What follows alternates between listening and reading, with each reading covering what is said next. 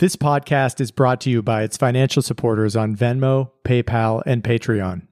Zach, Breck, Jed, Tom, Alex, Christine, Jeff, William, Mark, Danny, Dave, Nick, Kelly, Ryan, Marta, Cam, Andy, Patty, Tim, Paul, Andrew, John, and Chris. Thank you for helping me to have these conversations and to create this content.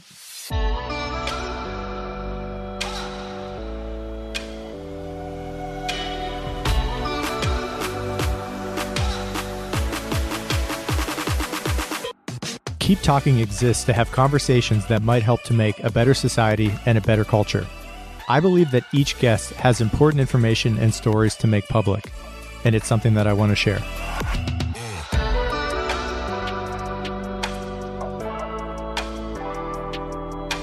The following is a conversation with Glenn Loury.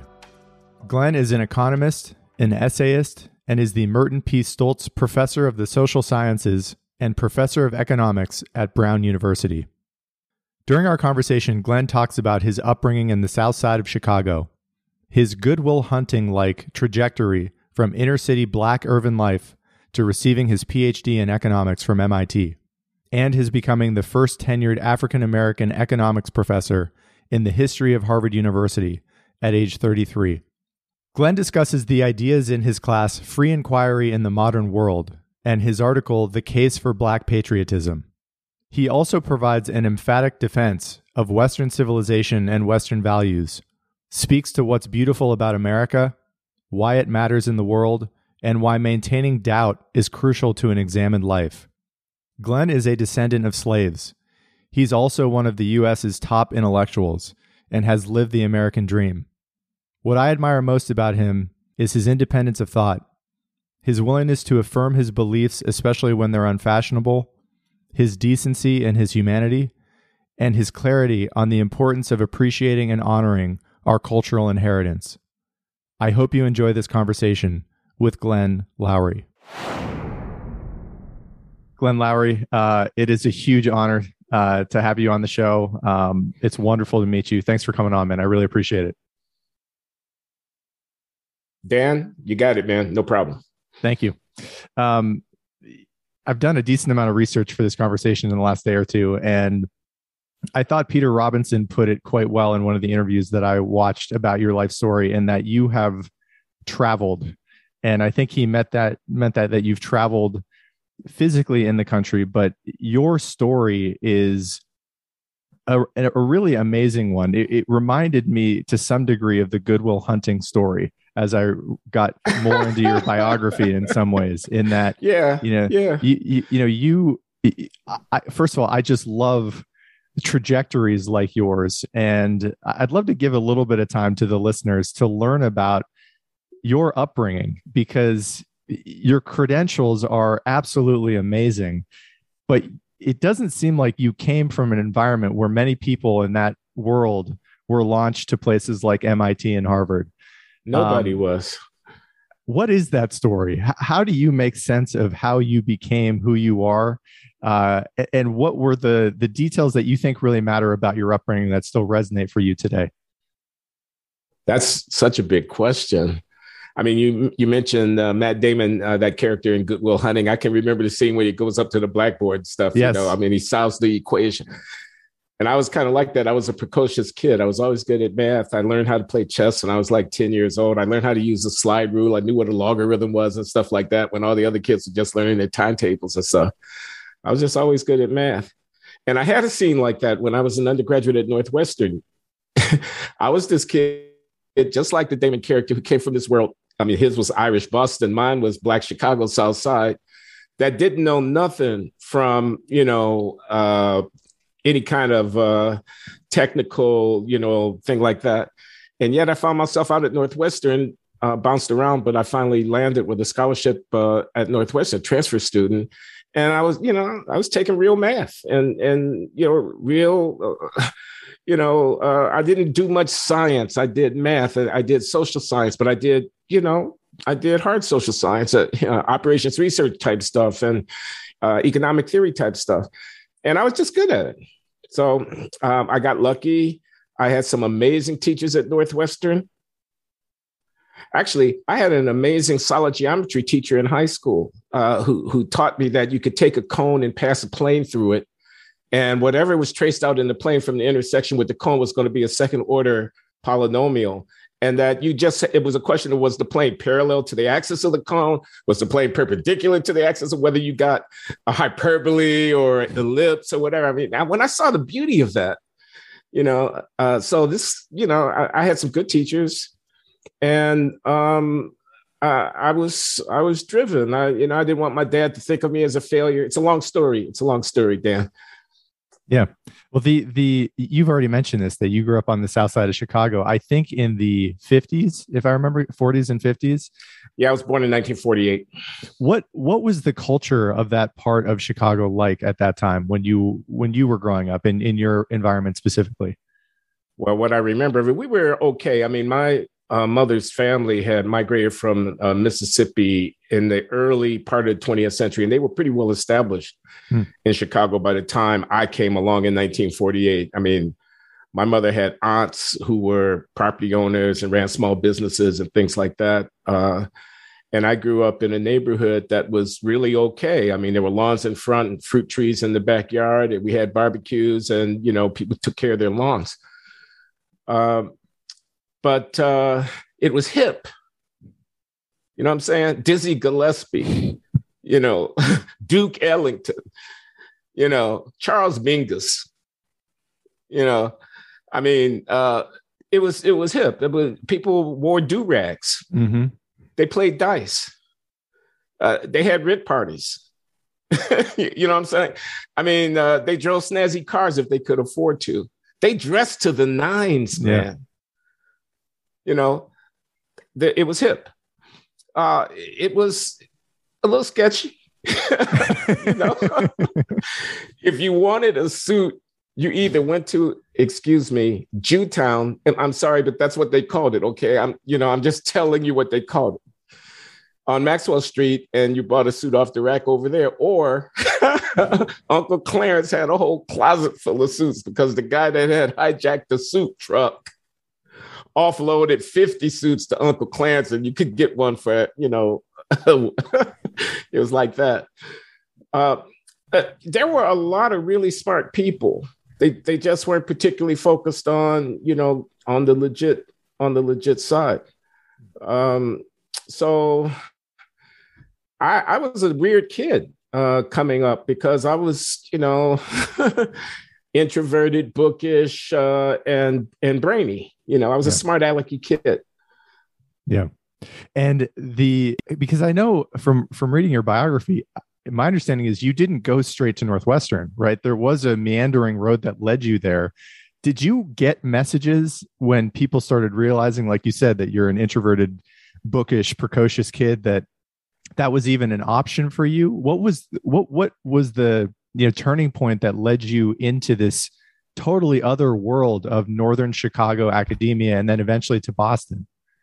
Yeah. So I graduated high school at 16. Like I said, I was a bright kid, and I got a little scholarship to go to the Illinois Institute of Technology, which is the local engineering school in Chicago.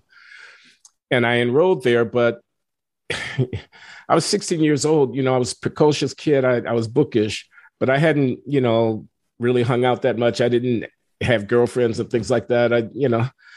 So rather than go to class, I kind of started hanging out and having girlfriends and stuff like that. And my girlfriend got pregnant. And at that time in that world, I mean, it just wasn't, we didn't abort this pregnancy. I mean, it just wasn't done. Yeah. I mean, people probably did it, but it was illegal, first of all. And I'm very, very, very happy that, the people who exist now, my children who are in their 50s, who came along at that inconvenient time in my life when I was 18 years old, are here in the world because they're magnificent people and their children are magnificent people. This is not a political speech. I'm not making an argument for or against anything. Don't get mad at me. Anybody out there who's listening, don't get mad at me. But I'm just saying, so, I had to drop out and I had to get a job. So I started working at RR Donnelley & Sons, which was the Lakeside Press, which was a huge printing production facility, multi-plant. They must have had like 15 different buildings. and they printed telephone books, and they printed Sears catalogs, and they printed high-end magazines like Fortune and Time and Sports Illustrated and whatnot. I mean, I learned a lot about printing. I learned, because this was the day when you actually had printing. Yeah. It wasn't all electronic. You had physical plates that had to be etched, by an engraver. They were really people who did this, and they made good money too, man. Engraved these plates, and there were huge rolls of paper that would go on the back end of these massive, monstrous, dinosaur-looking machines, which were these printing presses. And there were crews of people. It was noisy. It was dirty. It was gritty. And I signed on there as a clerk. I dropped out of college from IIT, and I signed on there as a clerk.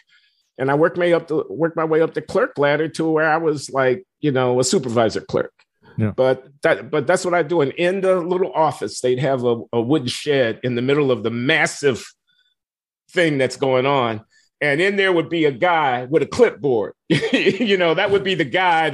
And I was his assistant, keeping the cards, the IBM punch cards that you would with the data about the worker performance and the cost allocation to the different jobs and things like that. That's what I did. And I figured out, there wasn't any future in that, and I need to get myself back to school. So I went to junior college. I had a family now, and another kid came along, and we're married, and living in one of these government subsidized apartments in a new building that was built near the University of Chicago, actually, near where the Obama Presidential Center is going to go up right now, but.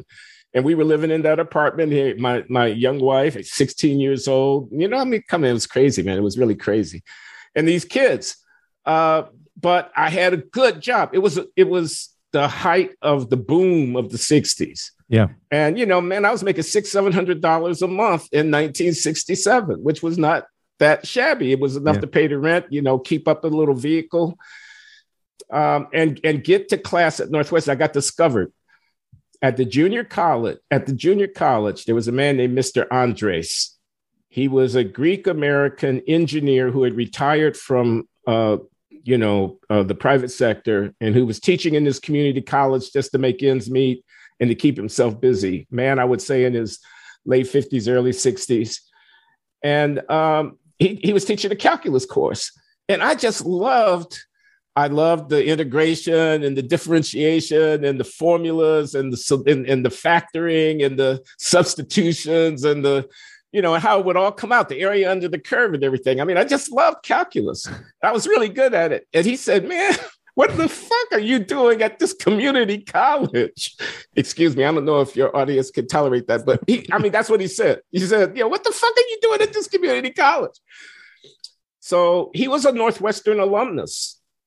And he hooked me up. He recommended me to the people at Northwestern who, it was 1969, 1970, they were looking for Black kids to admit who they thought, would be a good bet.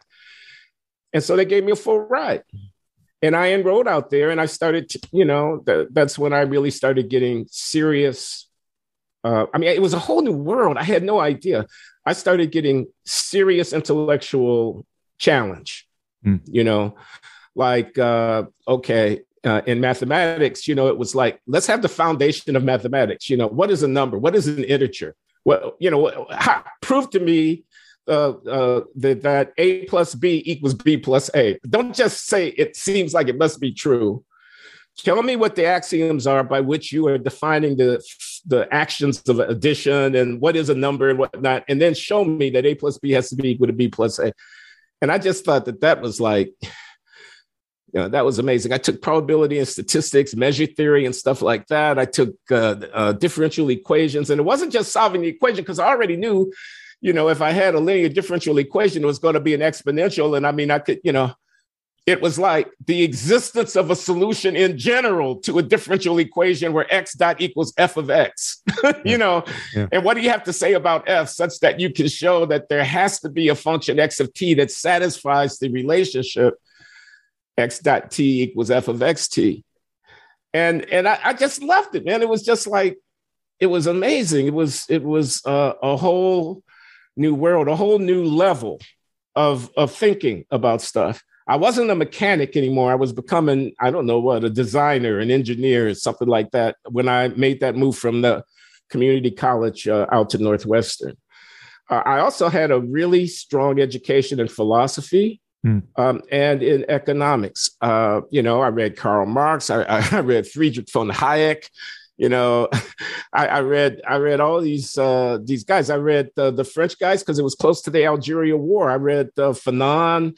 I read Camus.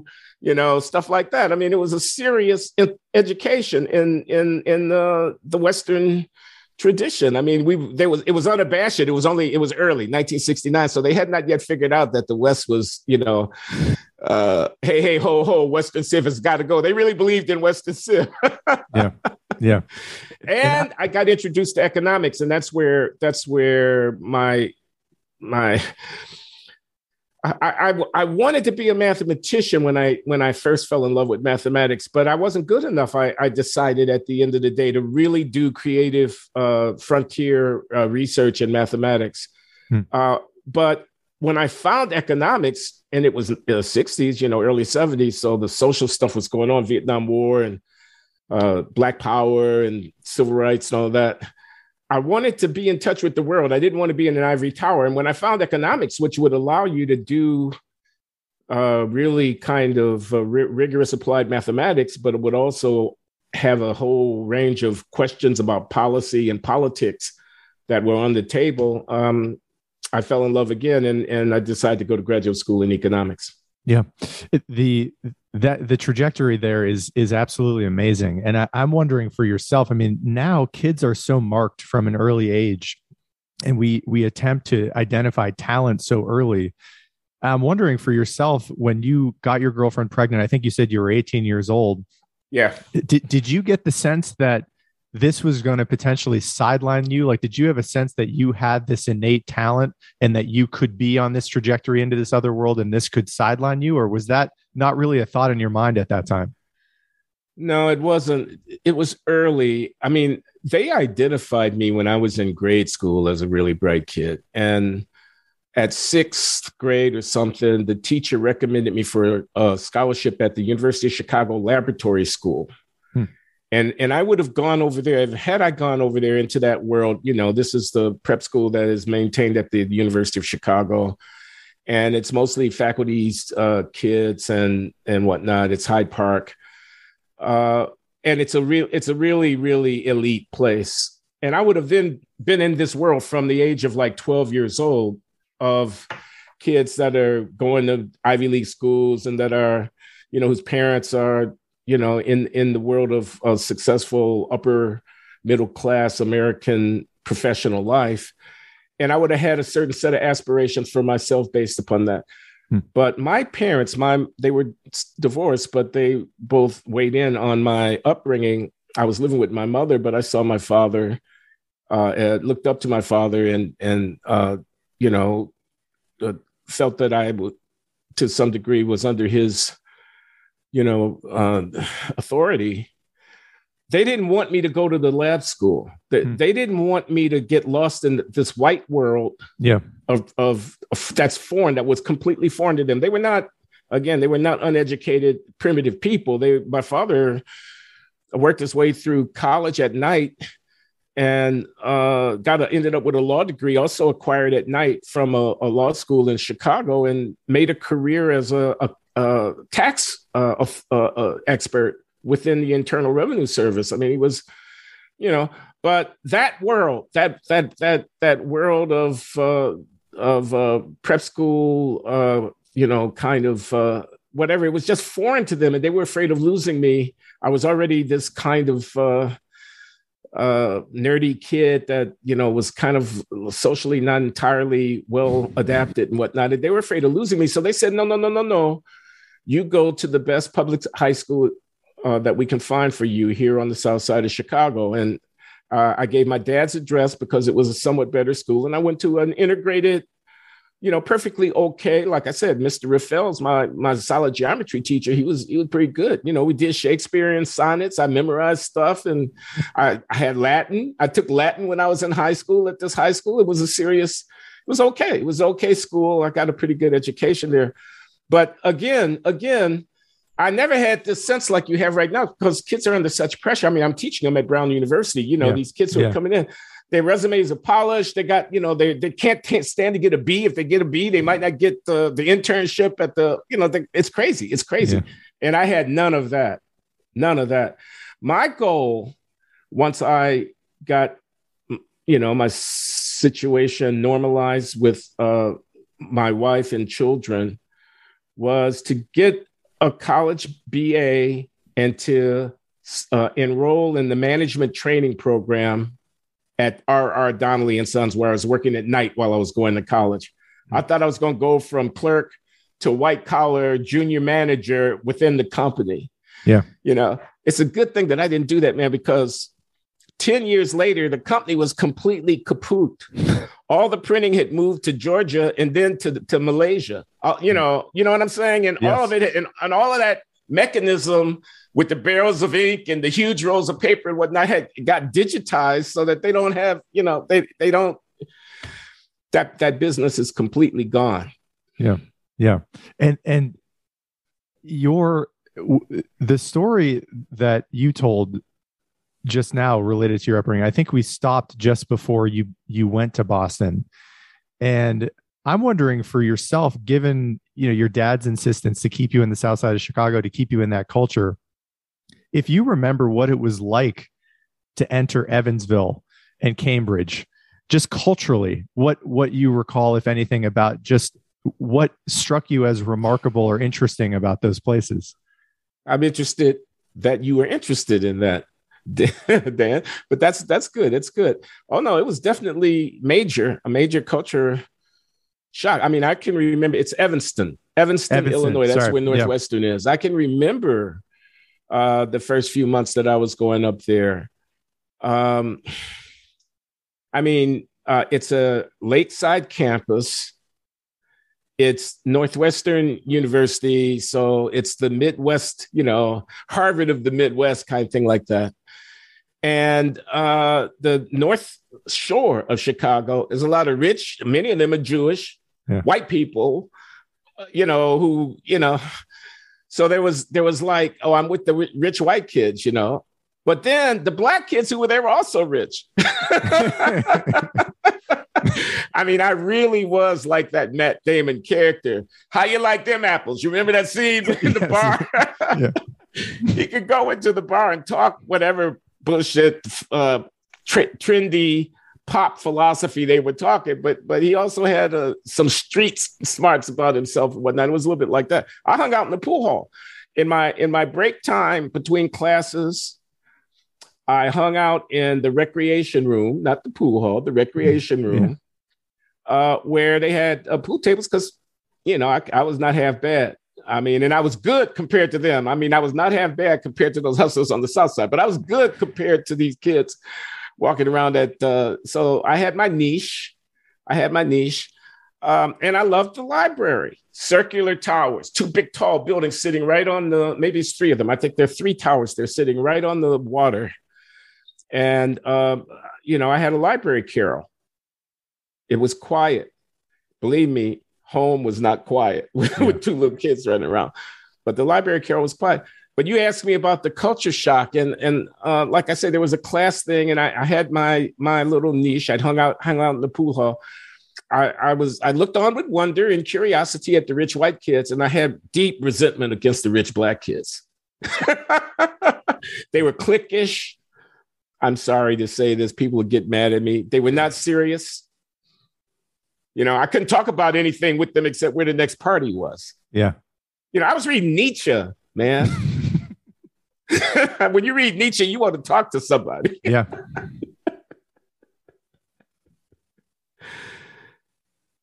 So there was a bit of culture shock in going to Northwestern. And also, I mean, Cambridge was a completely different world. My wife and I, in two kids in tow, had a little 1972 Toyota Corolla that we drove 1,000 miles from Chicago, packed it, everything in the back seat and whatnot, in the trunk, and a little trailer. And we dragged that little trailer from Chicago to Watertown, Massachusetts, which is where we found a two-bedroom apartment. And I enrolled as a graduate student at MIT, and I had no idea. I mean, I knew I was good. I mean, I knew, you know, I was at the top of my class doing math at Northwestern, which is not too shabby. But I had no idea, because this was, you know, this was MIT economics in the 1970s. And you could tick off the list of people. I won't bore your audience with, you know, all these stellar figures like Paul Samuelson and Robert Solow and Peter Diamond and Franco Modigliani and Robert Merton. And, you know, these people all have Nobel honors and whatnot. And they were young. They were younger than me. They were like 45 when I was coming through there. They were at the prime, or maybe a little bit past the prime of what they were doing. It was as exciting as it could get. There were people coming through there from Moscow, doing, you know, advanced combinatoric kind of analysis. There were people from Oxford, people from Tel Aviv, people from Delhi, people from Tokyo coming. These are fellow students, visiting scholars, seminars that were happening. They would keep dog-eared reprints of pre-published technical papers stacked by the side of the conference table in the seminar room. And in off hours, I would go in and I would just explore. There was so much stuff was going on. So much was happening in terms of developing new theory and applying new techniques and whatnot. It was beautiful. And everybody, I mean, they were speaking different languages. They knew which kind of wine to order and how you use the forks and spoons when they got more than one of them at the table setting. I made friends. People liked me, and they kind of were, you know, because we stood out. I was a married with two kids Black guy from the South Side of Chicago in 1972, walking the halls of Memorial Hall, MIT's economics department and whatnot. And, you know, I stood out. So people wanted to know what was up with me and what was I about. So I made friends. This guy, he's dead now. His name was Pentti Kuuri, a brilliant Finnish economist who was tall and had a big beard, shaggy hair and whatnot. And we wrote a couple of papers, never got published together, but we became friends. He took me up as a kind of object of interest. And I was, you know, in a similar spirit. He took me to parties where the European, they call them Eurotrash today. These are graduate students and they were partying, and they had, you know, they would have rented out on Brattle Street, one of these mansions, you know, that they rent out for a couple of months in the summer while the people are at their summer place, you know. And I got invited to some of these parties, and I started meeting these kids, and a lot of Jewish kids, because it was very Jewish. The environment was very Jewish, the faculty and the student body. I had a friend named Roger Gordon, working class Jewish guy from north of Boston, from Marblehead, which is the name of the town north of Boston. And we became really good friends. He would invite me. His father was a lobster guy, a guy who put out lobster traps. Yeah, you know. Yeah, it's not easy to get a lobster trap permit. You got to have had one from your father or your grandfather having given you one. This is who this guy was. This is the family that he came from. But he's a very brainy guy, and we had conversations together. And it was moving very fast. Things were moving very fast, and my wife and I parted ways. We broke up at that time in my third year in graduate school at Northwestern, and ultimately divorced. I remarried, but it traveling quite a bit in terms of social milieu. Yeah, I'm wondering for yourself during those times what your psychological state is. Was it just perpetual imposter syndrome, or did you get the sense I belong here? These are my people. This is kind of what I'm meant to be doing. That's well said. I mean, there was a little bit of imposter syndrome for me in my biography, but that maybe comes a little bit later when I got to Harvard. I mean, shit hit the fan. I'm a full professor at Harvard now. What am I going to do? And I might have choked a little bit. We can talk about that. But when I was a graduate student, I knew I was good. I mean, I mean, you know, you're with the best of the best. And then even within this group of the 30 people who have been admitted to the PhD program at MIT, you're at the front of that group. Yeah. I knew I was good. When I go to the professor's office hours, I would ask interesting questions and they would respond to me in ways that made me think that I had really got a grasp of the material and was a part of the conversation. I was a part of the conversation with my professors. So, no, I didn't feel like I was in, you know, like I was going to get discovered not to be suitable in the next instance. I felt like I had found my people. Yeah. Yeah. You just alluded to this, that about the Harvard story, because my understanding about your trajectory from MIT, you became, if I remember correctly, the first Black tenured economics professor in the history of that school. And I believe it was at the age of 33. That's correct. Yeah. My first job was at Northwestern. I went back to my alma mater as an assistant professor. And the woman who became my second wife, whom I met when I was in graduate school, but she had gone to the University of Michigan to teach after she left. She was a couple of years behind me. And so I moved to Michigan. So my first jobs were Northwestern as an assistant professor and then Michigan as an associate professor. But I got 6 years out, 6 years past my PhD. I got the offer, man. I got the offer from Harvard. And I moved there. It was 1982, and I turned 34 later that year. But when I took up my position as tenured professor of economics and of Afro-American studies, but I was a full professor of economics department, voting member of the economics department. The year was 1982. I was 33 years old. That's correct. In that moment, you mentioned the phrase that shit hit the fan. I'm wondering for you in the first couple of years at Harvard, what you remember, what still resonates for you about that experience. And that, you know, that is a borderline historic moment, being that young, being that credentialed. It's a big story, Dan. It's a long story. I mean, first of all, I choked on the technical economic side. I just have to say I choked. And the pressure was just tremendous, man. It was just tremendous. And I was, and here the imposter syndrome thing maybe came. I mean, I was young. I had a strong record. I had three really good top five journal papers and three more really solid next five in terms of the ranking of journals. So I had a 10-year-old resume anywhere. Yeah. I was Black and I was a rising star in the economics profession. So, of course, I was attracting the attention of a lot of people, perhaps a little bit earlier in the trajectory of their career development than otherwise would have been the case. So I was aware of the fact that I was only 33 years old and that I really, you know, had not yet really made my mark. I mean, my dissertation was a big success. I could tell you about it if you're interested, but I won't bore you right now. It was a big success. One paper came out of there that became a paper in Econometrica, which is the lead journal in the field of economics in terms of mathematical economics. And another paper is still cited. These papers have thousands of citations. So this is my dissertation. So my dissertation is a hit. But what have you done for me lately? That's the question. What have you done for me lately? So what was going to be my next move? What was my next thing? You know, and I didn't yet have, I hadn't developed my voice fully, or hadn't yet hit my stride. So I was anxious about that. And I wasn't very productive. And the other thing that was going on was I was developing this public intellectual interest. And I was starting to write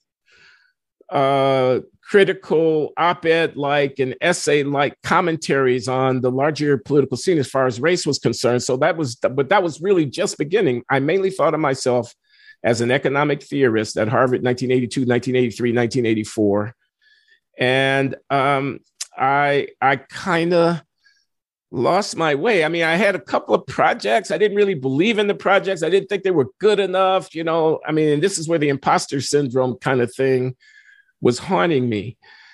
So I was sort of at a crisis. I had two off-ramps.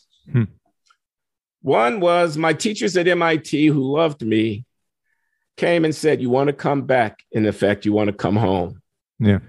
If you're prepared, because I was beginning to do the political stuff, if you're prepared to put the political stuff kind of on the side burner and mainly focus on what we know you can do because we think you're brilliant. Just focus on your work. There's a place for you here. And the other off-ramp was Tom Schelling. Now, both of these guys, I mean, it was Bob Solow, my thesis advisor, who's a Nobel laureate, who was saying, come home. And it was Tom Schelling, who was my colleague in the Kennedy School of Government at Harvard, who's also, the late Tom Schelling, who's also a Nobel laureate, who's saying, no, there's a way you can do this. There's a way you can be the public intellectual you want to be, do as much or as little theory as you want, whatever.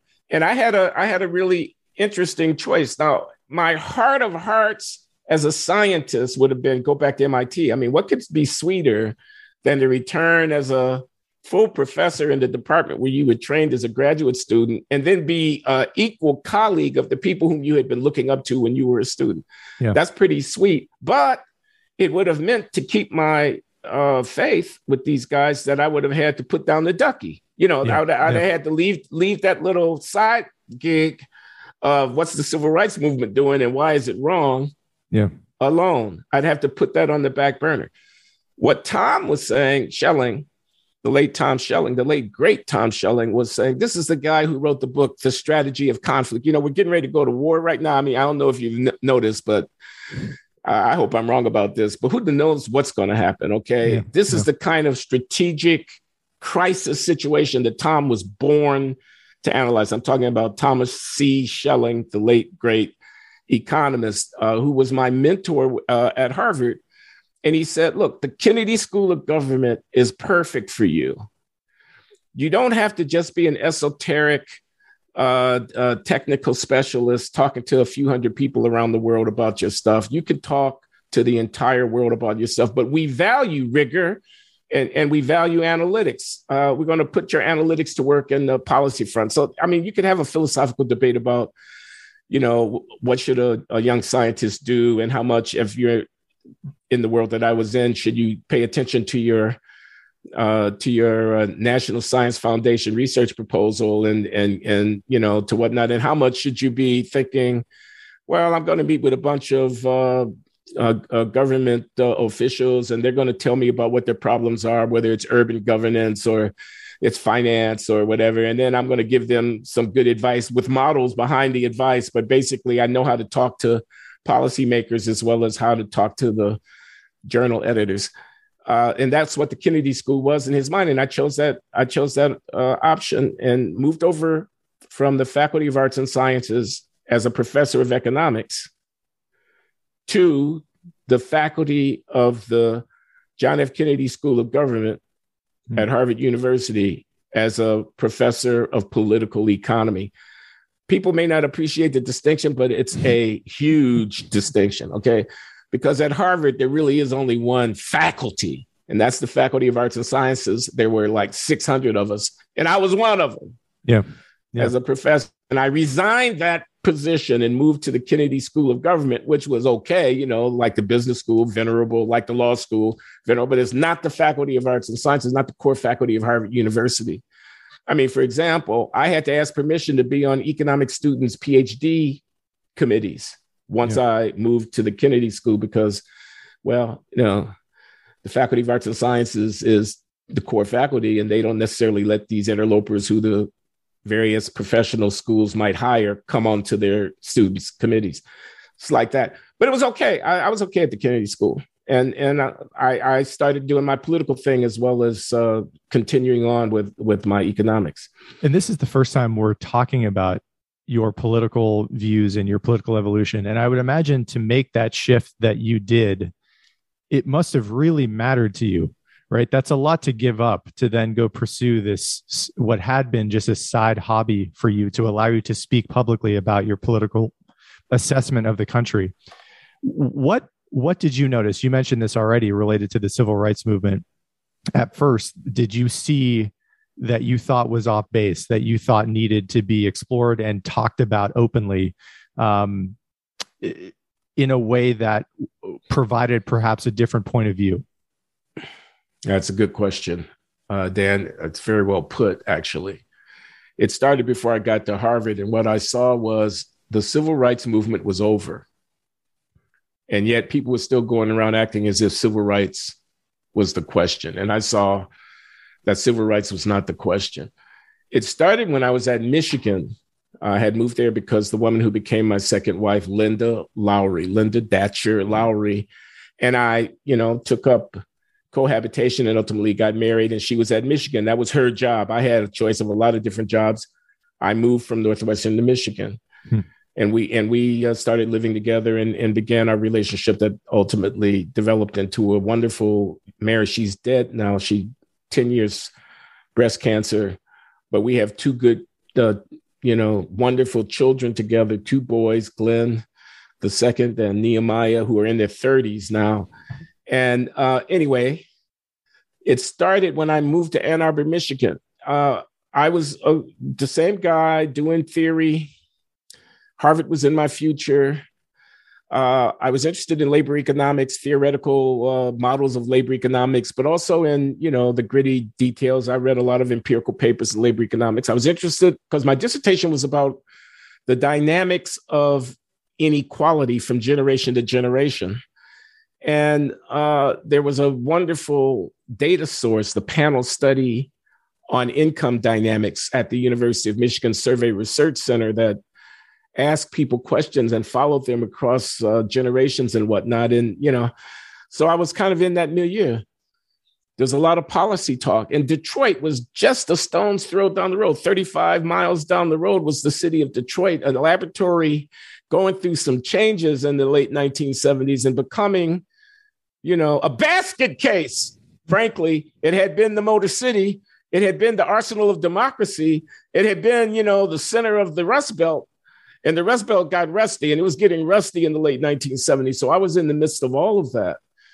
And the civil rights, I let me just give one example. This is just one example. John Conyers, the late John Conyers, I think he passed away, but served for many decades as a congressman from Detroit. He had been a labor lawyer. He was a lefty, John Conyers, and a labor lawyer, and got himself elected to Congress in the late 1970s, if I'm not mistaken. And maybe it's the early 70s, I don't know. But he was in Congress when I got to Michigan in 1979.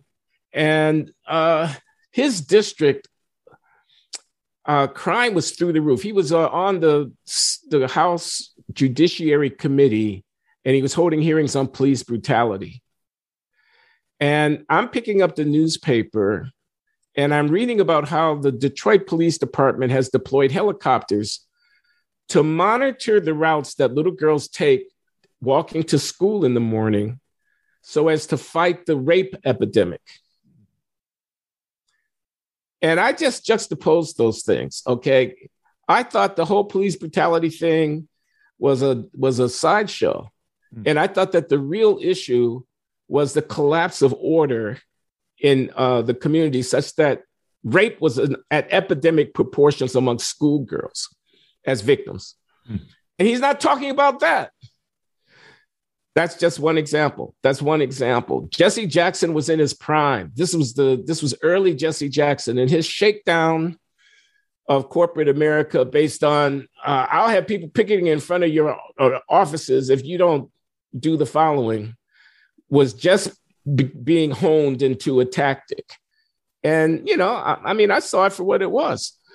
I thought people had their heads up their butts. I really did. I thought the out of wedlock birth problem that Moynihan identified in the 1960s when he was 20%, 25% of Black kids are born out. But by the time you get to the late 70s, I don't know, it's 35 or 40%, and it's 70% now. Yeah. And you're not supposed to talk about it because it's blaming the victim and it's against women and it's traditional family. And you want to take America back to the 1950s and whatever. And what I'm saying is, you got to be kidding me. You're talking about picketing somebody when the family is collapsing and it's the social foundation of the society is coming apart. This is the time that crime was going up. This is the time that the achievement gap was just beginning to rear its ugly head in a serious way. The civil rights movement, I thought, in the early 1980s was a spent force. It was running on fumes. It was about making Martin Luther King Jr.'s birthday a national holiday. I'm not against that. Please don't get mad at me.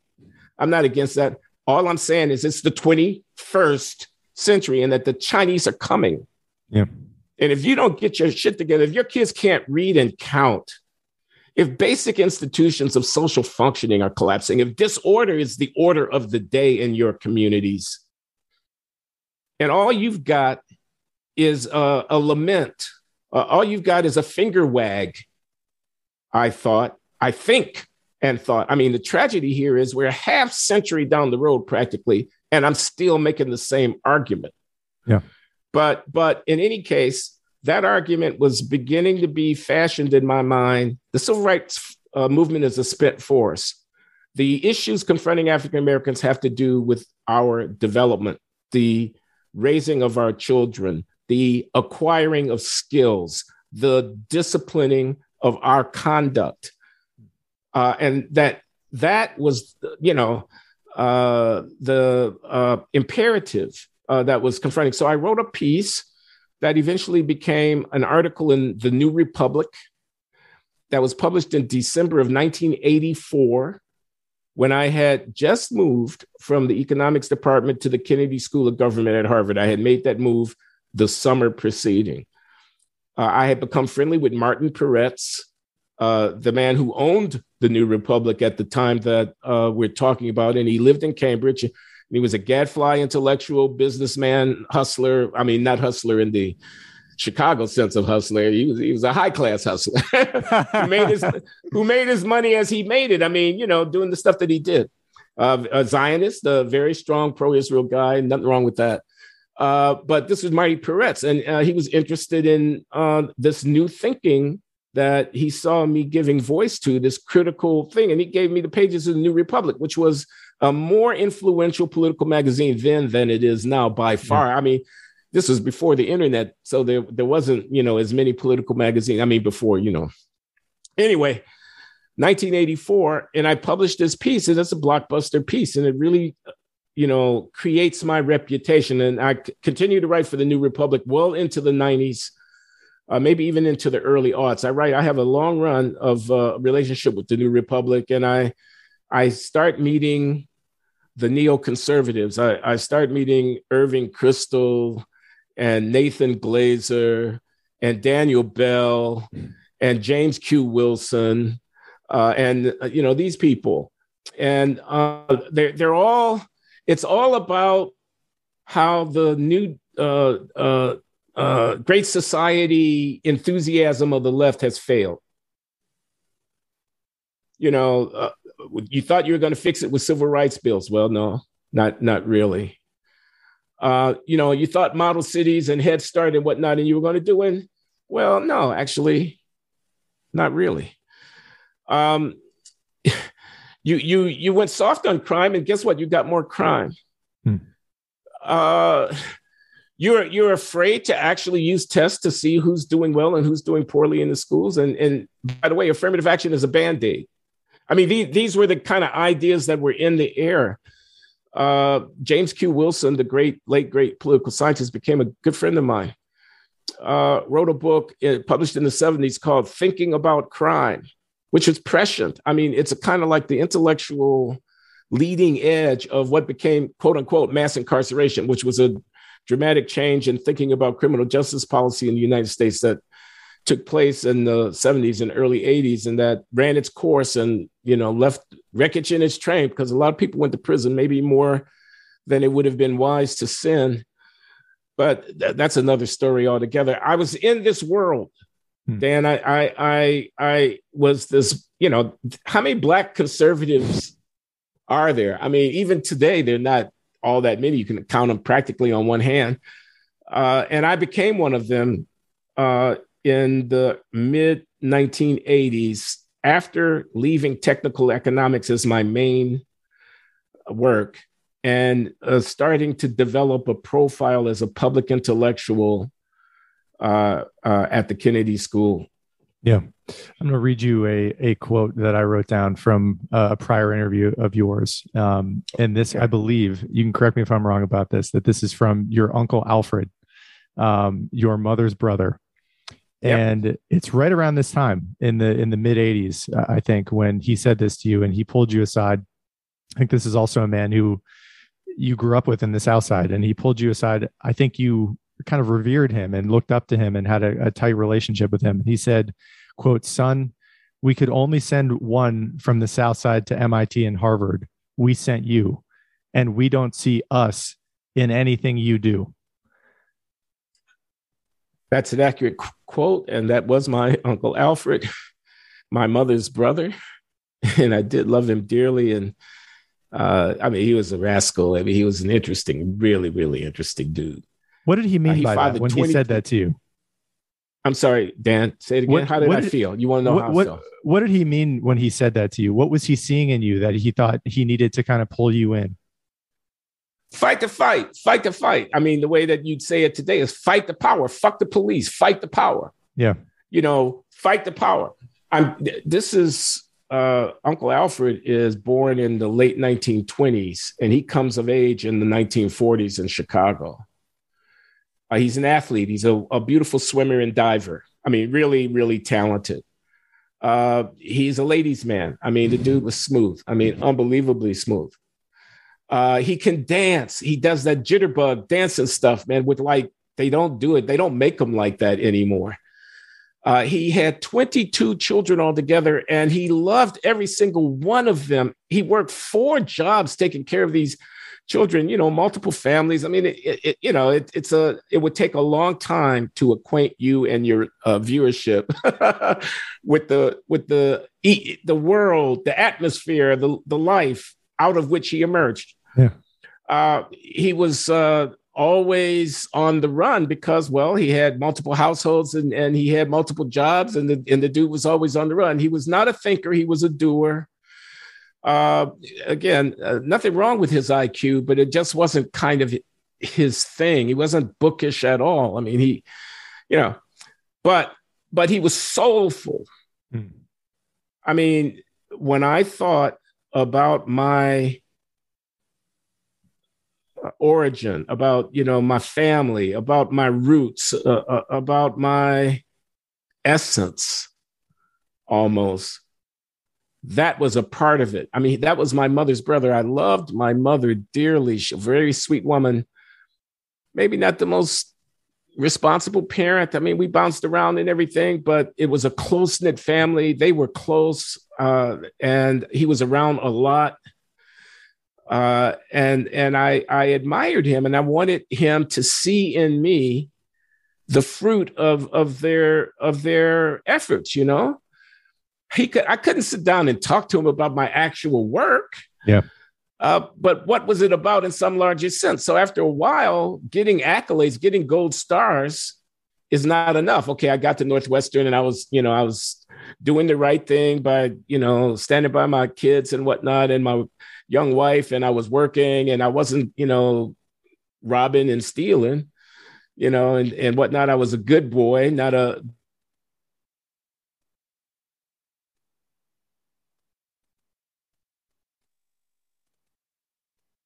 heists and whatnot. My other uncle, Adlert, A-D-L-E-R-T, Adlert, my mother's older brother, would speak of bodies buried in Washington Park. Hmm. Now, he would partly, you know, there was this tradition of storytelling and exaggeration and whatnot, so you didn't know whether or not he was just exaggerating, but the fact that that's what the story was about was indicative of something about what this world was. So it was a little bit like that. But I didn't, you know, this genius, if you allow me to say it, my own small g, my own little special gifts. Yeah. Led me off into a completely different world, but I did not want to lose touch. Yeah. With the world that I had come from. I had to somehow build a bridge between those worlds and make them relate to each other. And when my uncle told me, in effect, that he didn't respect me because I was a Reagan Republican, that's basically what he was saying. Yeah. You know, he says, "What's up with that, man? What is that? What is that?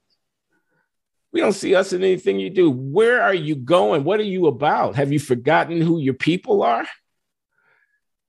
That wounded me. Yeah. Did it change you? Did it change your beliefs or work in any fundamental way? Or did it just reorient you in kind of how you wanted to talk to people like Uncle Alfred about subjects? It anguished me, but it didn't deter me. I figured, you know, I got to live my life. He's lived his. I wanted his admiration and respect, but I wasn't going to. I mean, I knew he was wrong. Yeah. Knew he was wrong. I'm a Reagan Republican. He's admonishing me, and I know he's wrong. I know a lot of people would roll their eyes at that. I thought, man, I mean, he was a guy who would say something like, "You really believe the white man is on the moon? Oh, man, you got your nose so wide open that you believe in that shit." This is almost a quote. Okay. Yeah. They staged that moon landing in a Hollywood back lot. You ain't got no better sense than to know what's up with that, man. That's all about, you know, whatever. I mean, he would lay on something like that. He flirted with the Black Hebrews. You know, the Black Hebrews, these are the African Americans who allege or assert or claim that they're the lost tribe of one of the lost tribes or whatever. I don't know enough about, the Jewish culture to be able to tell you exactly what they think. But I met some of them when I traveled to Israel years later in a town called Dimona. I'm literally, I'm not kidding. I met some people from Chicago who were African-American, who were living, I don't know that they had citizenship or whatever, but they were there in Israel because they had come home. Yeah. And my uncle flirted with that. So it wasn't like I took him sufficiently seriously that I was going to allow his political views to influence what I was thinking. But I was nevertheless wounded by that, by the recognition that you can't go home again. That's how I finally, you know, you everybody started someplace, but that's not, if you're lucky, you don't stay there. Yeah. I want to move to, for the rest of this conversation, I want to move to now. And I think you've already said this during this conversation that, and I know you have written this in articles, that you consider yourself to be a man of the West, fundamentally in your intellectual orientation. And I'm wondering how your conservatism informs your views on campus now, right? You said this too, that you're a professor at Brown, and I want to get into some of the classes that you teach there. One specifically, which I think is titled "Free Speech" or "Free Inquiry," which is going through the Western canon and giving credence and respect to Western civilization. Peter Robinson, in the interview that you did with him, called you a woke buster a couple of times. And I'm wondering for yourself how your conservatism, and you can define that however you would like, informs your openness and pushback to what you see going on in the culture and maybe more specifically on campus right now. How are those two in collision with one another? How are they an affront to one another? How do you think about that? Again, a wonderful question, a really interesting question. Let's see where to begin. So the course is called Free Inquiry in the Modern World.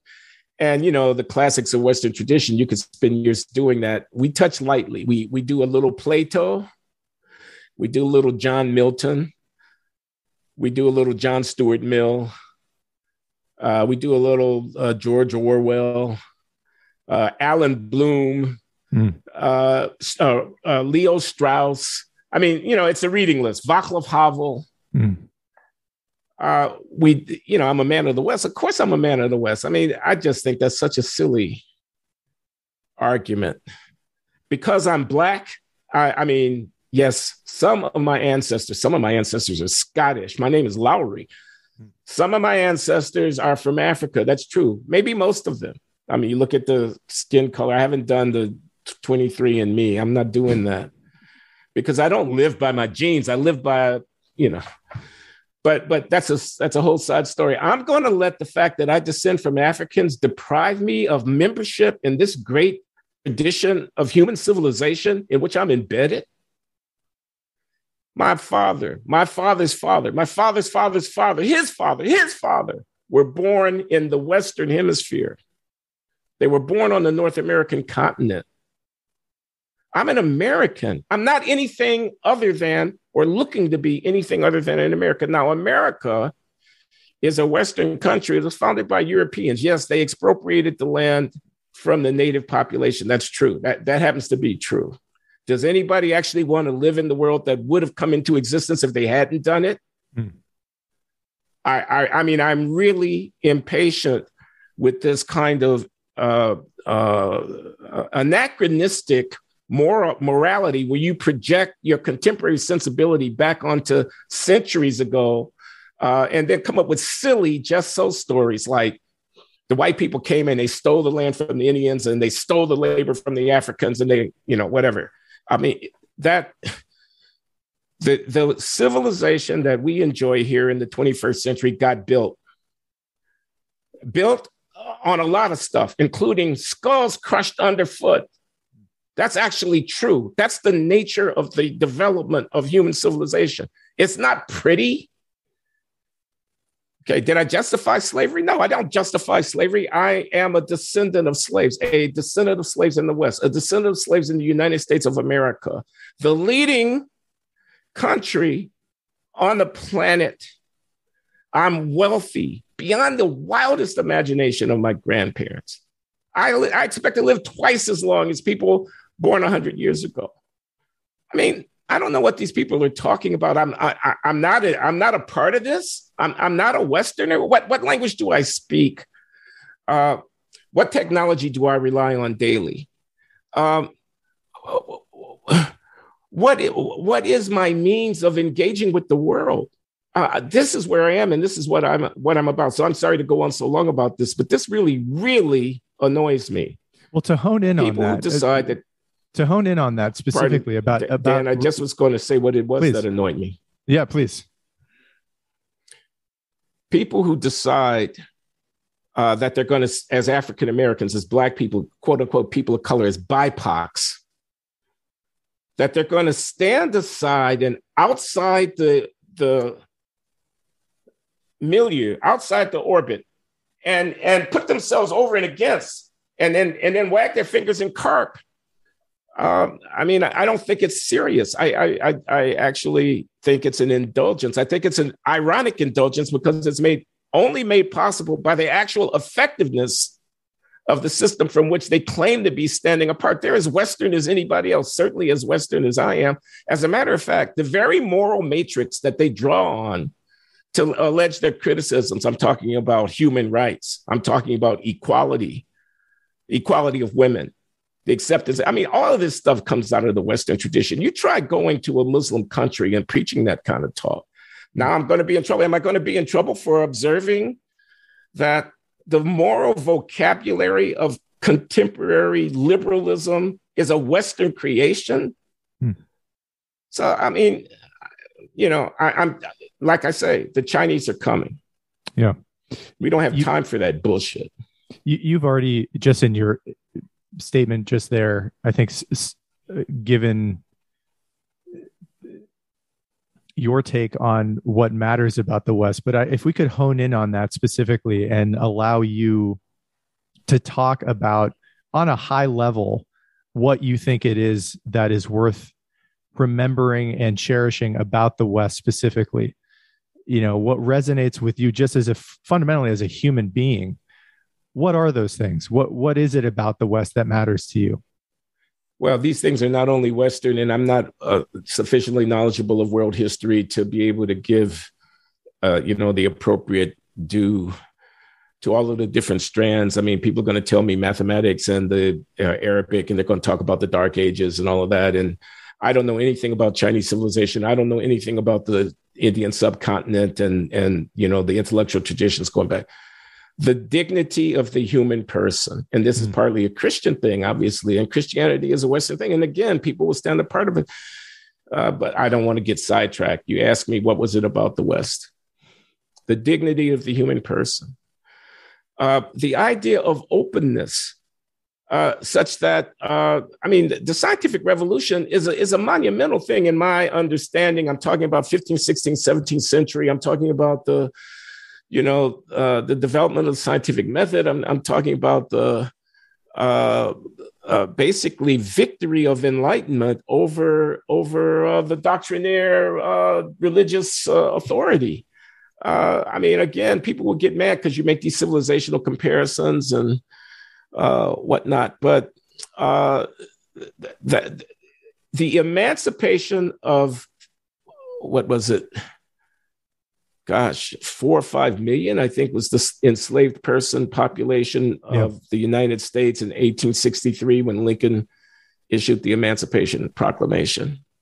Slavery was not a new thing. Slavery is a very, very old thing, antiquity, slavery. The taking into slavery of people defeated in war as a substitute for actually killing them. You saw this on the African continent. Orlando Patterson, the historical sociologist, has a big book, Slavery and Social Death, chronicling the evolution of this institution in Byzantium, in Korea, in sub-Saharan Africa. Slavery was not new. Certainly not to the Islamic world. Slavery was not new. Emancipation was new. The mass movement of abolition on behalf of human rights, that's new. Of course, there had been emancipated slaves since the beginning of slavery. In antiquity, slave owners would set their learned and very productive slaves, sometimes free, or the slaves would buy their freedom. But mass emancipation, 4 million people made citizens of the country. This is something that happens in the United States of America in the late 19th century, and it is a fruit of Western philosophical, religious, and moral development. So the dignity of the person and the power of the world-transforming power of the intellectual developments in science and and so on. Modern dentistry. I mean, okay, we could go down the list, okay? And now it's going to sound like pro-Western cheerleading, which you're not supposed to do. You're not supposed to do that. How do we know what we know about the origins of the species? I'm talking about the theory of evolution. Where did that come from? What about cosmology? What about black holes? Mm-hmm. How do we observe them? How do we know what's happening? Okay, so now we're going to trace this because we observe radiation from these areas and because we can process that information because we have technical instruments that allow us to observe because we have elaborated theories. Where did they come from? So am I proud of being a member of this great tradition? Yes, I am. Yeah. And now you're on campus at an elite private Ivy League school teaching this class about free inquiry. And I'm wondering, given your assessment, warts and all, of Western tradition, of Western canon, and what it has brought to the world, what you're seeing now related to the popular fashionable ideas that push back against the Western canon, that are ashamed of being a part of the West, and where you think that comes from, why we're seeing that now. And for people who aren't on campus, what's it like? What are you seeing on a day-to-day basis related to the denigration of Western culture and an inability to recognize the progress and the fruits of our labor that our ancestors have given us now? Yeah, I mean, I can hear my critical theory friends and my post-colonial theory friends and whatnot getting really, really upset. I mean, I know some of these people because I taught for years in the Watson Institute for International Studies here and have colleagues who are sociologists and political economists and political scientists. And some of them are very, you know, kind of postmodern and critical theoretic in their orientation. And they would be very upset with me. But I just want to acknowledge, I hear y'all and I know y'all are out there. And whatnot. But I think you're wrong. I mean, I think y'all are wrong and you can gather as much from what it is that I'm saying. I see institutional corruption. The students are not that bad.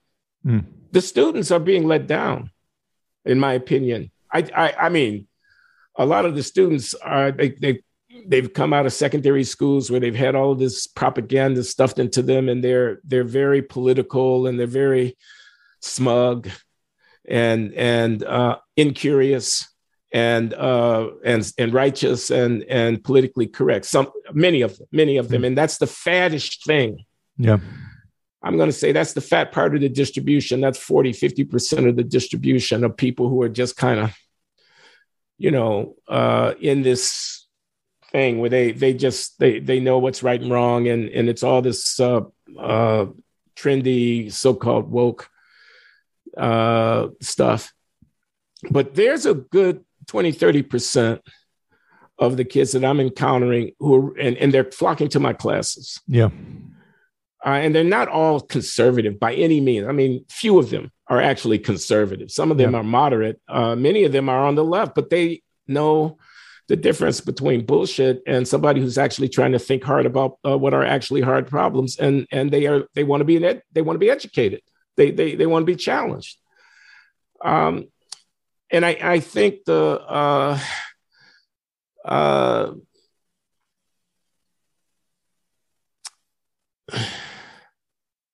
I think that they are largely being let down.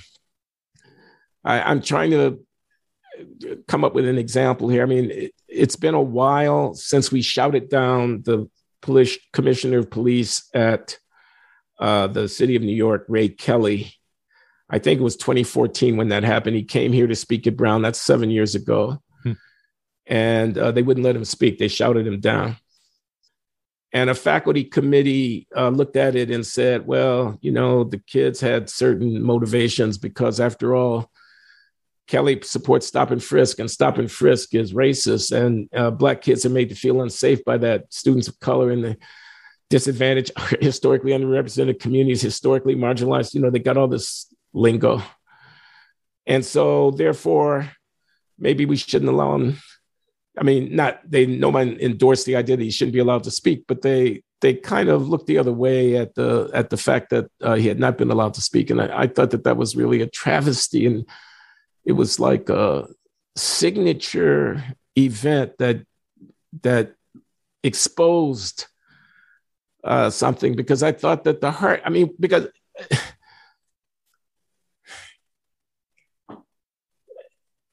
policing a city is probably one of the hardest things you can imagine trying to do. And I actually don't know how to do it.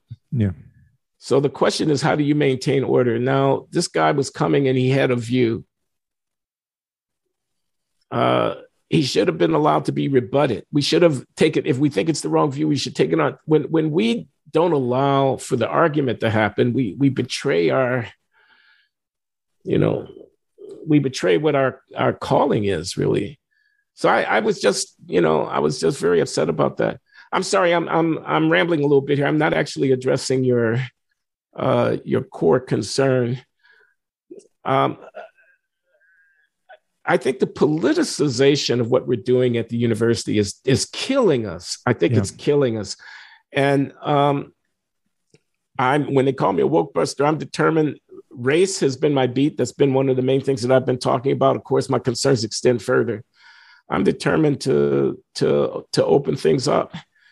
And, you know, I think I've been successful to do that. You know, I have over 100 enrolled in my undergraduate course on race, crime, and punishment in America. And my seminar on free inquiry is oversubscribed. I had to turn away dozens of kids who wanted to take part in a 20-person seminar. They write a paper every week. you know, and they're reading John Stuart Mill. They're reading John Milton, Areopagitica.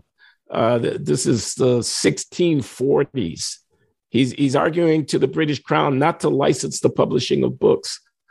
And they're reading George Orwell, Politics and the English Language. You know, I mean, he's, you know, complaining about the presciently complaining about the corruption of language and the dishonesty of discourse when political talk becomes not analytical and focused, but becomes really banner waving and sloganeering and propaganda, which is where I think we are. I want to read a few quotes from that class, from a few of the. You just froze up on me a minute, Dan. Okay, go ahead. Say it again, please. Yeah, thank you. I wanted to read a few quotes from your class, from the assigned literature that you give to your students. The first is from Plato's Apology. I prophesy to my murderers that after my death, punishment for far heavier than you have inflicted on me will surely await you. For the noblest way of life is not to be crushing others, but to be improving yourselves. That's from Plato's Apology. This one is from Paradise Lost. Give me the liberty to know, to utter, and to argue freely according to conscience above all liberties. And the last one is from Havel, from the book, I believe, The Power of the Powerless.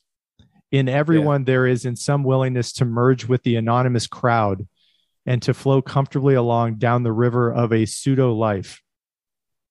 The last quote I want to read to you, and I know we're getting towards the end of the conversation, is from an article that you wrote, which is called The Case for Black Patriotism. And I'd love for you to respond in as much detail as you'd like to the quotes I just read and to this section of this article. And this is me quoting you. I wish to make the case for unabashed Black patriotism, for the forthright embrace of American nationalism by Black people. The currently fashionable standoffishness characteristic of much elite thinking concerning Blacks' relationship to the American project, exemplified by the New York Times 1619 Project, serves the interests, rightly understood, of neither the country nor of Black Americans. The America ain't so great and never was posture, popular on campuses and in liberal newsrooms, is a sophomoric indulgence for Blacks in the 21st century. Our birthright citizenship in this great republic is an inheritance of immense value. Our Americanness is much more important than our Blackness. We Americans of all stripes have a great deal in common, and our commonalities can be used to build bridges undergirded by patriotism between Black America and the nation as a whole. We all finally want the same things. We want a shot at the American dream. We want each generation to do better than the ones that came before it. We want to feel secure in our homes and in public. We want to live in clean and orderly communities with good services. We want the government to work for us, not the other way around. We want to be treated fairly by society and our institutions. We want personal freedom so that with reasonable restrictions, we can do as we please, including the right to fail. The list of our commonalities goes on. Connections among various groups in America could be stronger if we focused more on things we have in common than things that divide us. Those who make their living by focusing on our differences believe there is something fundamentally wrong with America. They are wrong. We should resist their divisive rhetoric. It is easy to overstate the racial problems facing our country and to understate what we've achieved. I'd like to close the conversation and just I was tearing up reading that, to give you some time to just respond to that. I don't know. You wrote that article a few months ago, but I'd love for you to share any thoughts you have related to those words. Okay, I'll do that. You started with Plato, Apology of Socrates. He says, you can kill me, but you're the ones who are actually going to end up suffering, because he says, in effect, and he says actually literally in that dialogue, the unexamined life is not worth living. You know, they execute him for so-called corrupting the youth. He's corrupting the youth because he's teaching them how to think. He's teaching them how to think because he is actually a doubter. He says that what makes me wise is that I recognize that I don't know the answers to certain questions. Most of these people running around here thinking they know the answers, don't know the answers to these questions. And, you know, he goes to his grave, but in fact, the future belonged to people who were willing to ask and seek the answers to questions. And Milton and, you know, come on, a book lives forever. Why are you going to kill a book? You're going to, you know, a book is immortality. A book is a way that, you know, you congeal in the knowledge of people. And he is insisting on freedom. And Havel is crying from the heart. You know, he says people living within the truth is really the only dignified way of living. You surrender some of your humanity when you just, he says, flow along with the crowd down the river of pseudo life. I love that phrase. Yeah. Because it is really easy to do. It's easy to put a Black Lives Matter sign on your lawn. You know what's hard to do? To confront the moral tragedy, the catastrophe of violence on the streets of American cities that's taken the lives of so many people. And the root of that, is not only political. The root of that is cultural and it's social. It's not only economic. It's not just racial capitalism. It's a kind of corruption of the soul. It's a decay. It's something, it's a dark, dark thing. You know, so anyway, I love these texts. They inspire me to a certain kind of independence of my own political posture. And on the patriotism question, and you quote from my piece at such length, Dan, thank you. I guess the line that gets it to the heart of it is that our Americanness is much more important than our Blackness. And I believe that that's true. Yeah. And I think we're playing a child's game by not recognizing it, that it's a kind of tantrum. We're going into a corner and we're going to just throw a fit. And the fact that it's indulged, you know, if what's on the tip of my tongue here will probably get me into trouble. What about duty? What about honor? What do we owe this great country? The people who, again, anything I say here is going to get me in trouble. I have much more in common with the working class American who grew up on the north side of Chicago and not the south side of Chicago in those same decades in the 1950s and 60s than I do with somebody in Guatemala or El Salvador who wants a better life, and I don't blame them for wanting it, and wants to walk across the border of the United States to find it. When you say people of color and you appropriate the struggle of African Americans on behalf of our full membership as citizens of this republic, on behalf of the rights to asylum of people who want a better life. And you call that civil rights, and the people who want the border are racist. I mean, I think a big mistake is being made. So, I mean, that's the kind of thing I'm after.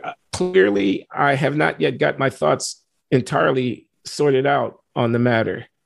But our Americanness, birthright citizenship in this republic, it means something. The reason we live in a world of nations, that there's no world court that's going to resolve the concerns that I have about the quality of education in Chicago or St. Louis, or what's going on in a housing project in Baltimore, or whatever. We have to work it out here. That's why I oppose reparations. I just think it's completely wrongheaded to set ourselves apart from the country and to try to strike a deal. I think we have to put our house in order, and that's the American house. And if we do that, people at the bottom of the society who happen to be of color will get their due. Yeah. But Glenn, this was such a pleasure and an honor for me to talk to you. And I want to just say how much I appreciate your willingness to explore these subjects and to your openness to be firm on your take about America today. And, you know, your story, I feel like I'm talking to somebody who has lived that American dream, right? Which has nothing to do with race and everything to do with some innate human desire to self-actualize and to be able to live out your life in a way that is exemplifying your own talents and abilities to the best of your ability. And that kid, excuse me for interrupting, Dan. Please. No, I was just going to say the kid that we started out with, you know, the precocious kid gets his girlfriend pregnant, ends up working in a printer plant and whatnot. He has been to, I don't know how many dozens of countries. I've taught summer school in Bogota. I've given lectures in Indonesia, Bali. I've been at the Delhi School of Economics. I've been at the London School of Economics. You know, I've been in Seoul, Korea. I have graduate students all over the world. My papers are read by people on every continent. You know, so that's how far I've traveled as an American. That's what's possible, given some talent, some luck, and some opportunity for us to make of ourselves here. I'm not just a Black guy. I'm an American. Yeah, I think that's a good place to close. And I want to thank you again for committing yourself to what you think is beautiful in this country. I think you and I share that probably in spades. And it's just been a real honor to be able to do this and to meet you and to talk to you in such detail. So thank you, Glenn. Thank you for everything that you do. Thank you for listening to this episode of Keep Talking. If you're finding value in this podcast, please consider supporting the show via the links below on Venmo, PayPal, or Patreon. Your support helps to make these conversations possible.